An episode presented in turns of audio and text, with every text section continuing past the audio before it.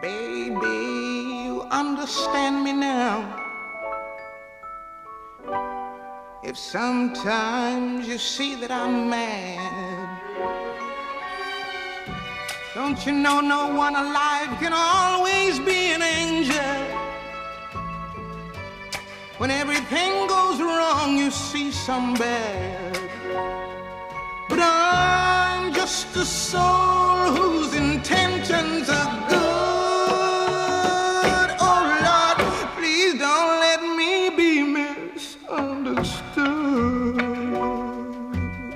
For the power of truth, this is the Glad Report. Hello, hello, hello. Welcome to this episode, to the very first episode of the Glad Report, the premiere. I decided to talk about the human condition. Just to start really from the beginning, why? So I'm human. If there are any aliens listening, um, I just need to stop. okay, yeah, I'm human. And I just thought because we're all human and we're in this great pursuit of life for better, why are we why are we doing all this? Why are we in this pursuit in the first place? Is it all vanity? What's the order of it all? We humans are textured. Contextual we are to our times, to our environments. To be or not to be is all dependent on context. We humans are textured. Contextual we are to our times. To be or not to be is all dependent on context.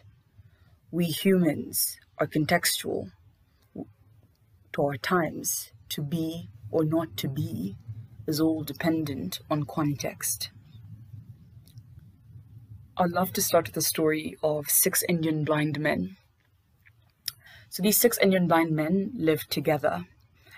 And where they lived, they were hearing stories of an Indian princess who used to ride an elephant around town, around her palace. So they were naturally curious about what an elephant really was. What was this animal? So the curiosity drove them to go looking for an elephant. They went to the palace to see an to, to, to witness an elephant for themselves, excuse me.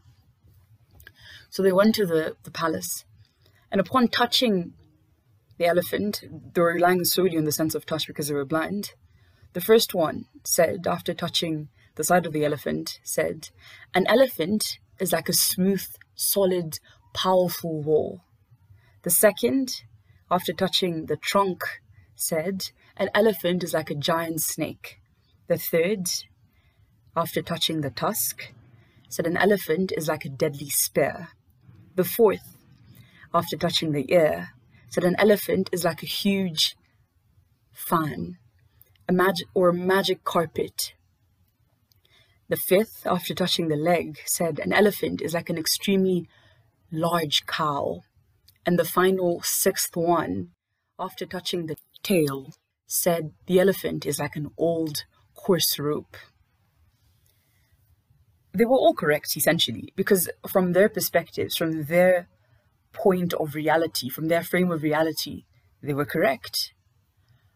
It's just me trying, me telling this short story, this short anecdote, is this me trying to shed light on the fact that reality is very contextual. The way you experience life is based on what you're witnessing, what you're, what you're seeing, what you're, what you have access to. Our states of mind are influenced by what our five senses are, in, are, are, feeling your smell, your sight, your touch, your hearing, your taste. And each of our five senses, the five basic ones, are influenced, are enhanced by environment, because environment is a key shaper. So when we're watching things, we're absorbing those images, and they start to ta- they, they start to shape our just thinking patterns when we eat certain foods. We're teaching our taste buds what to like when we wear certain clothes. We're showing who we are from what we've absorbed. And you're also telling yourself, this is what I like, this is who I am. When you listen to things, the education you've been exposed to, things like that. So it's just really your state of mind, who you are, is really shaped by how your senses have reacted to the environment it's been they've been placed in. So environment is a very is quite a key shape is a very big key is a very is a shaper in our states of mind. So you hear a person say, "Who am I really?" They're really trying to say, um, "Well, all these life stories." I'm my, my my genetic makeup tells me this, but my environment has added this, this and that. And that really who that really is who the person is. But you see, taking environment out of the question, taking everything out of the question, are we fundamentally good or bad is the question. But then eh, for, the, for those philosophers, they might even ask, what is what is good and what is bad?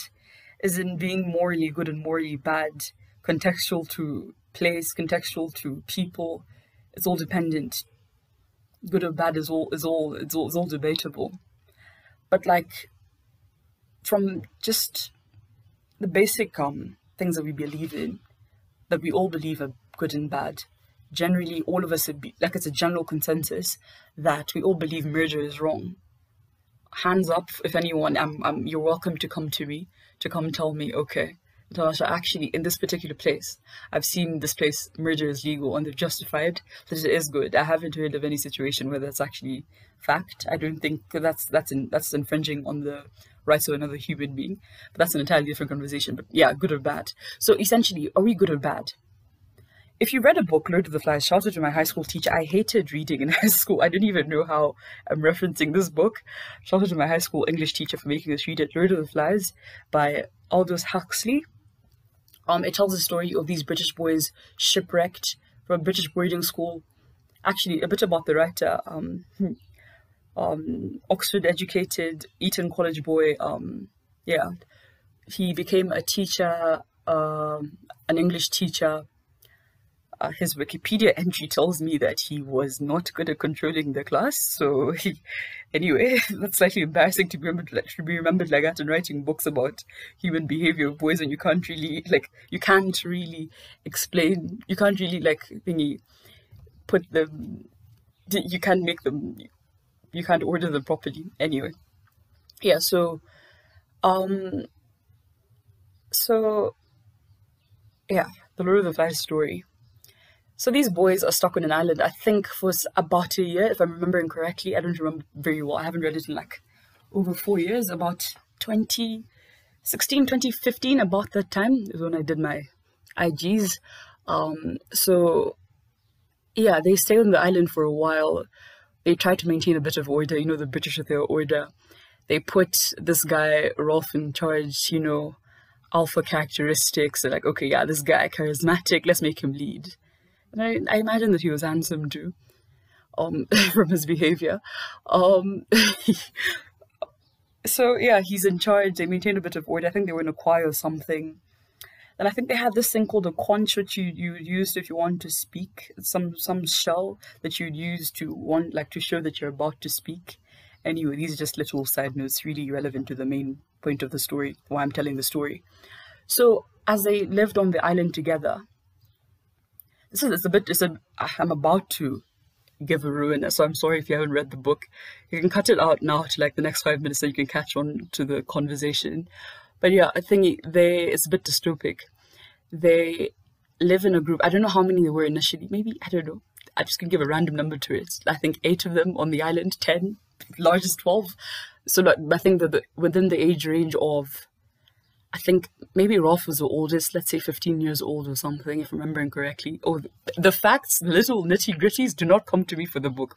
Anyway, they ended up killing one of the boys. His name was Piggy. I don't know what uh, came upon them, some sort of spirit. I don't know what was happening. They ended up killing Piggy on the island. which is him, Huxley, trying to highlight that essentially human beings are inherently bad. So, yeah, but then years later, we hear a story of Rutger Bregman who finds a story of these boys from a high school found off the coast of Australia, I think on the island of, um, I don't want to be quoted, Fiji, um, uh, telling a story of how they lived harmoniously on this island. They lived well. They organized things properly when they were discovered by a ship.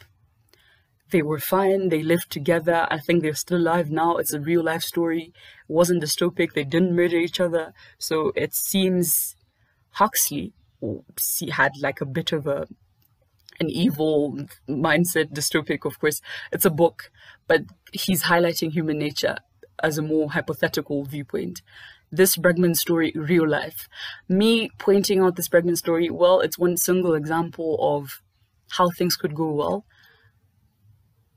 I my conclusion is I can't say for I can't say for sure if a person if we're fundamentally good or evil. I think it's a constant debate because there's a devil on one shoulder and an angel on another, telling us good or bad. It's just really your decision, the way you think, you choosing which side to pick. And it's all dependent on context once again. Every time people just make decisions to either pick good or bad, but I think fundamentally we know what's good and bad. It's just choice at the end of the day, volition. Um, when people say, I think, therefore I am, I believe them. I truly do. Je pense donc je suis, I think, which was said by René Descartes, Af- um, mathematician, Cartesian plane, that guy, philosopher, French guy. Um, je pense donc je suis. But the question is, why do you think how you think? What is it that you think? why are you like that? And the thing is, human beings, they all think they're right. When you sit down and you wonder, crazy is essentially deviation from the norm, right? We're all crazy in another human's books. Am I wrong? Am I right? I, I, I'm, I reckon I'm right. At least one other person thinks we're, one one other person is crazy. I am thinking of it in this sense. Less, I think crazy is a bit of an extra word, but think of it like this. You could have uh, an Easterner who, from my beloved country Zambia who indulges themselves in rat soup. You would see them making a joke out of an Asian person who literally licks his fingers when he's eating a dog. I'm not trying to condescend or talk down on anyone, but it's essentially um, it's just that context. Truly, one man's meat is another man, man's poison. Or how you see Africans with a kinky coiled hair. Of course, there are some non-Africans who have kinky coiled hair, but you have people who with non-kinky coiled hair who look at us and be like, "Oh, you you keep your hair like that? Like, it, can can you comb through it? Like, is it is it combable? It's just, it's like it's really. So for them looking at us, it's like, oh, okay, mad person. So it's just me trying to emphasize how contextual we are, how contextual we are even to time, and just geography of it all. Imagine if you're speaking to someone who lived 50,000 years ago. Okay, that's a bit true, but that's a bit too many years back a thousand years ago and you're telling them, no, I have this piece of apparatus that I have in my house that I free my balls. Someone help me that I release, yeah, thinking that I ease myself on in my house. I'm like, oh, you do that in your house? Isn't that gross? Or if a person you told them, no, I pound and ground my, I, I pound and grind my maize to sawdust and then I eat it like, oh, really? Does that that doesn't make sense? Or like the way these days we pay people to run around the field and and we time them for it. It's, it sounds strange. Or or or paying someone else to act like someone else. And then we pay we pay them and we applaud them for it. It seems strange. It seems rather crazy that we live like this. So it's really contextual to time and to geography. You see one wonderful thing you see all these other things that i discuss and like humans have put themselves in charge but then we question why are we even in charge in the first place is it by de facto or de jure. Just because it is or we've been put here by order. What what distinguishes what distinguishes us from other species, other living animals? Why are we in charge? Why do we get to call the shots? It's not because we are conscious, any more conscious than a chimpanzee or uh, we're a body with a mind or a mind with a body or whatever the useless argument is out there by a philosophical debater.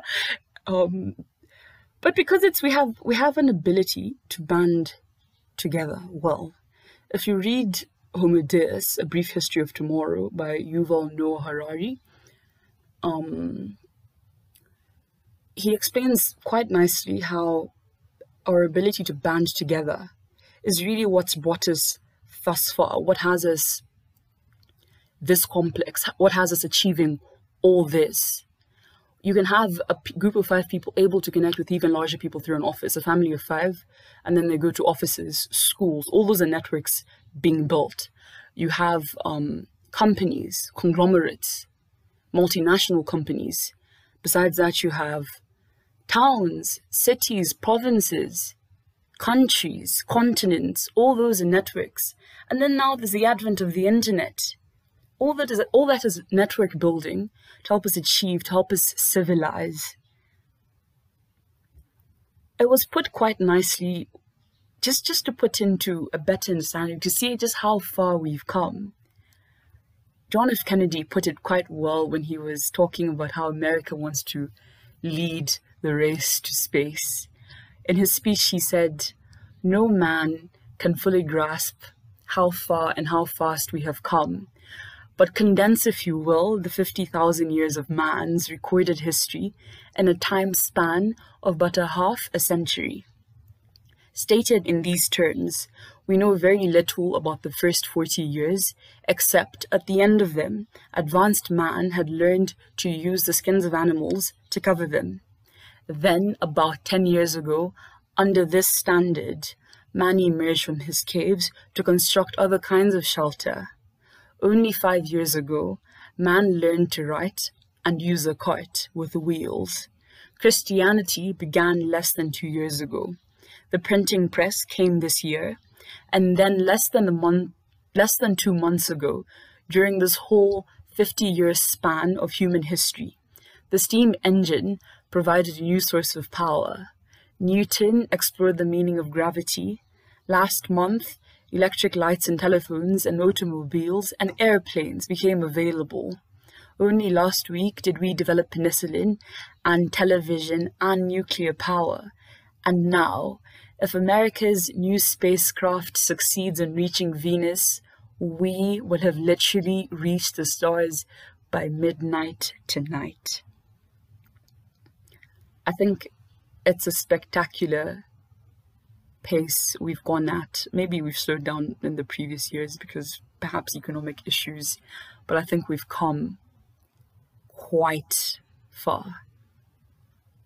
Our ability to band together has brought us so much glory, so much civilization. Even though we're differentiated by has time has seasoned us and even geography has changed us to be differentiated by race tribe language. And then of course even i don't know biological differences female male those in between. But still we've managed to run the world quite well. Of course human beings living together the way we have we've failed each other to some extent for certain things. We've betrayed each other. We've betrayed each other in the stories we tell of each other. it's if I'm to pick out one story, it's how for Africa, even though it's the very beginning for everyone, it stands as that, as the very beginning, the genesis of everyone, the mother. It's been really reduced to a continent that was only just colonized by Britain. All it's ever seen as is be is, is a continent that's been colonized. So in stories you hear Africa told as a continent was colonized, even though Australia was colonized by Britain. America is also post-colonial in relation to Britain. But essentially, all of us are post-colonial if we're going to implement this this this this means of degrading everyone's existence to just one story of how they were dominated. We can tell the story, okay, fine. Britain is in fact post colonial in relation to Rome. Rome is post colonial in relation to Greece. Greece is post colonial in relation to Egypt. And of course, uh, human beings, again, they want to get involved. Plato, the philosopher, says that we're all post colonial in relation to Atlantis. God knows if it exists. And archaeologists, of course, say we're all post-colonial in relation to Africa, which is true. But it's just this continuous effort to reduce certain fragments of life to one particular story, which I think is unfair in every sense of the word. But you see, you see the, as we human beings work together this this collective effort that we have here on earth it's been because there's a there's a general because of certain bad habits the the the, the constant listening of that to that devil on our shoulders listening to that devil on our shoulders telling us to do bad to to be to do bad to our brothers i think around us there's a mutual mistrust. It's that knowing in each of us that we know that at the end of the day, man will act self will act selfishly. Homo economicus does not exist. It's always the tragedy of the commons where human beings always pick themselves, even if it's at the expense of everybody else. It's always personal. It's always personal, usually of course you can take out we can take out relationships from this whole equation but it's usually very personal pursuits for themselves there's a certain personal yeah person personal pursuits for themselves it's that level of contradiction that just you know it's mutual mistrust let me give little stories once more if you think of um the apartheid situation in south africa where, where you have um the way it was before, pre 1991, 1994. Um, you have white domination over black, the telling of the story that whites are essentially better than blacks, and you know, taking implementing that that order is maintained but you still had white people who were maintaining, who wanted to go against the status quo and fight against the system. And even if you have a white person, if you have a story of Tim Jenkins and Stephen Lee, who were in fact white, but were fighting actively for black, for blackness, wanted black equality. Escape from Pretoria is a good movie about it. The guy from Harry Potter, Daniel Radcliffe, plays Tim Jenkin, he so it's these white people. You see, okay, in this story, it's like you have these people essentially all together, the white people against black, but then even within themselves is contradiction because of whatever selfish spirit within them to act contrary to what their band what their particular band is telling them to act as. Or another example could be how you have Thomas Jefferson um, signing the Slavery Abolishment Act. I haven't read too extensively about it or intensively. Maybe it's because he had a reckoning, an enlightenment. He, when he was in cahoots, when he was in a relationship with his Sally Hemings, who was in fact three quarters white, even though she's considered black, was maybe he in his head is like, you know what, I think black people deserve a chance to to be be seen as full human beings instead of three fifths of a human being. There's just always contradiction. You have Jesus Christ with his twelve disciples who is betrayed by Judas. You have him, one of his other friends, essentially just his friends, Peter, betrays him three times. It's just that constant. It's there's a lot of there's a lot of listening to the devils on our shoulders that makes us, you know, that makes that makes the world not spin as well. The effort that we put in not as effective because that, that collective effort for anything is usually betrayed. But like of course in extreme cases when it's certain things that we want to fight against, truly as a as a group, as a band, we notice that there's a problem. We have organizations like the UN that come up. When let's say 1945 when second world war ended the UN stated never again. We're not going to do this again. We can't have fighting over and over again killing lives spilling blood we need to send out the message of peace all across the world. Fine. We have, if we can, again, we're in charge. You see how bad, do you see how badly we've betrayed nature, our planet, after being in charge? But then, of course, you have people, of course, we here as a collective, we're saying we're going to, essentially, whether we like it or not, we are saying by using plastic, we are saying we want to damage the environment, regardless of what you think. Even if in your head you're thinking, no, me personally, I have meat, I have meatless Mondays, me alone, I'm not going to, I'm not damaging the environment, you essentially are. The way we live now is unsustainable. So, truly, after being left in charge by nature, by de facto, we've been we've betrayed it. We've been we've been betraying every other species that's left us this that has us in charge by default. We're poachers. We do not care about the environment. Of course, we have people. We do. Of course, we have people standing up. Greta Thunberg shouted to her. But like essentially, we've been left in charge, and we're really just chaotic. For the environment, when you have a volcano erupting in most recently in Congo, or you have Australian fires, or even an earthquake. I mean, we should not blame nature. I think it's just, it's pissed off. We keep making it hot and then we can't satisfy it. Um, uh, yeah, but essentially, we just keep damaging things even though we've been left in charge.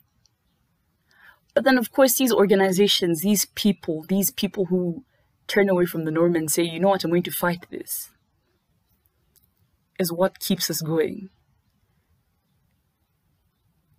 What keeps us driving for better. In my looking at context again, I was thinking you if we were allowed to lift people from different places to fight different wars, history could be a bit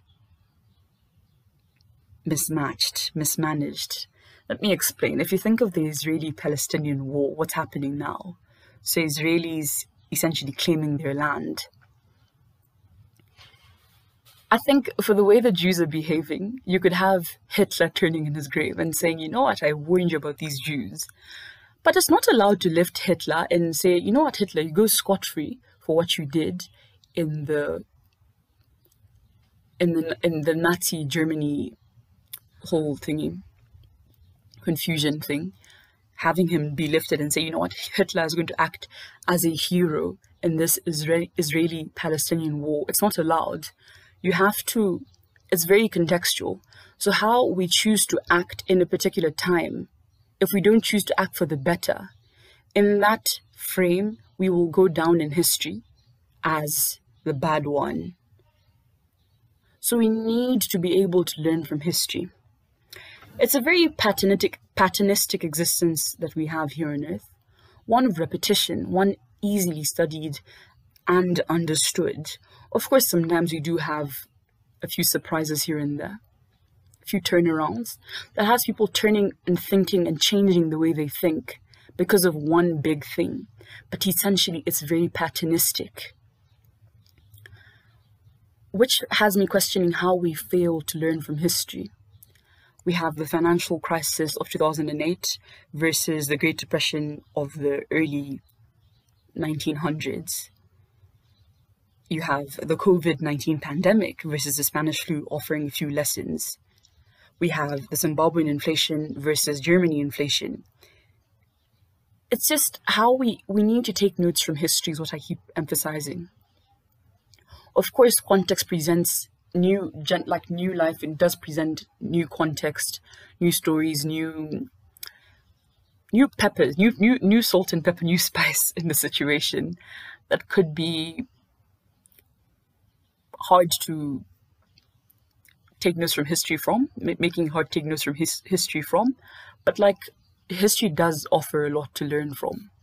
In mathematics, something I pray I wish I had known sooner. Okay, mathematics is the language of science, which is why I love it.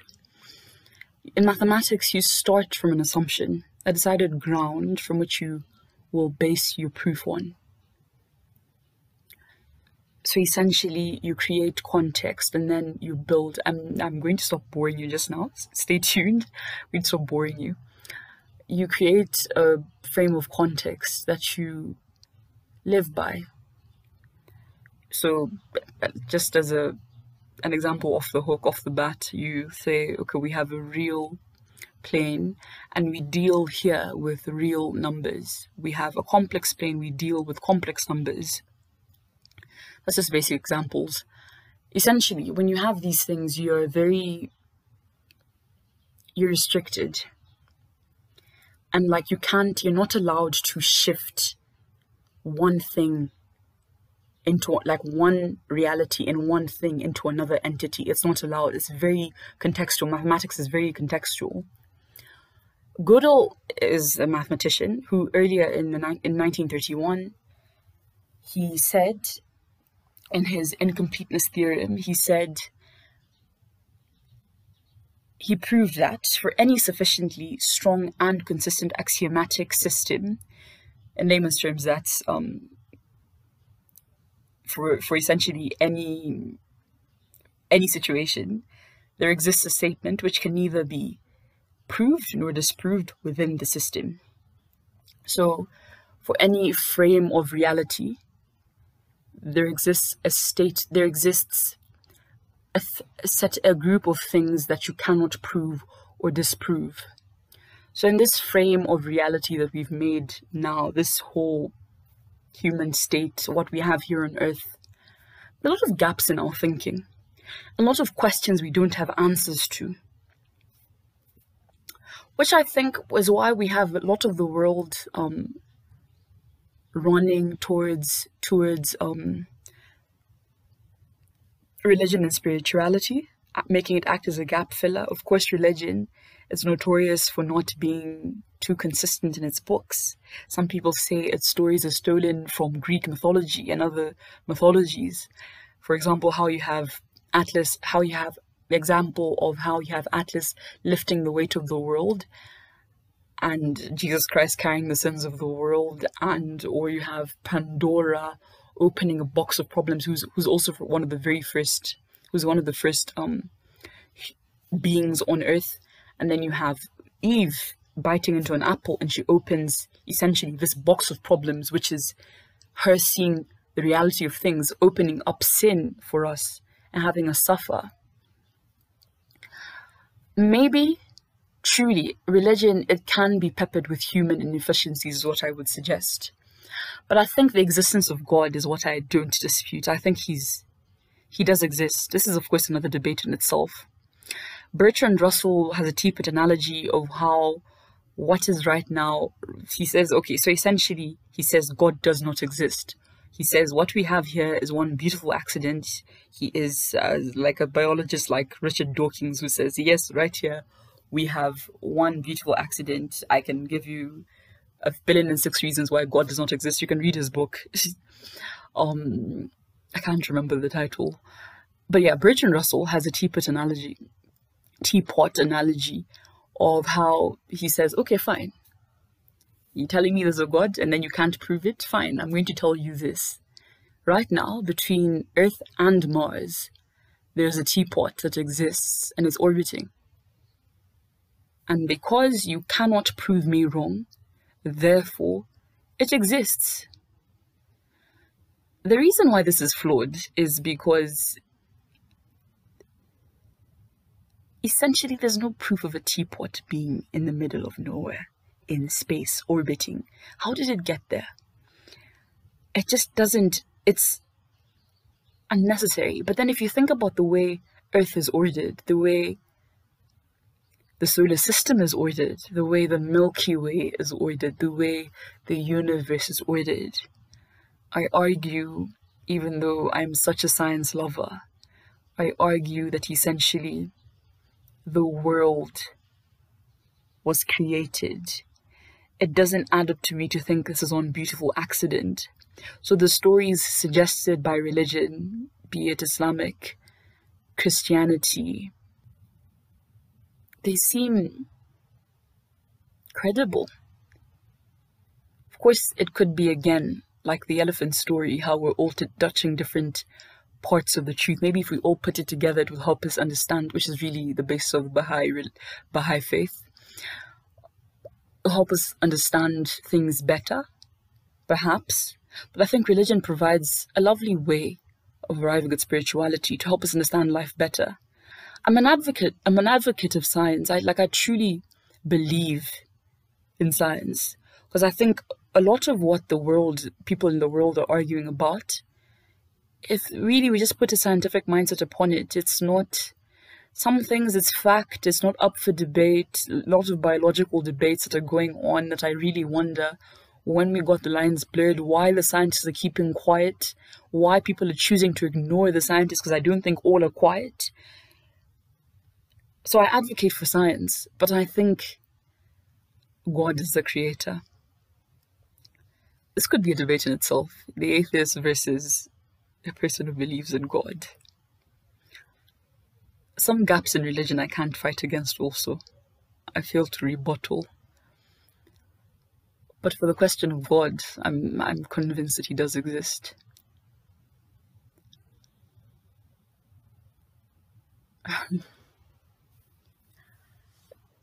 you see, in this life that we have right now, it's very it's very much a lot it's a lot, it's confusing, it's a lot.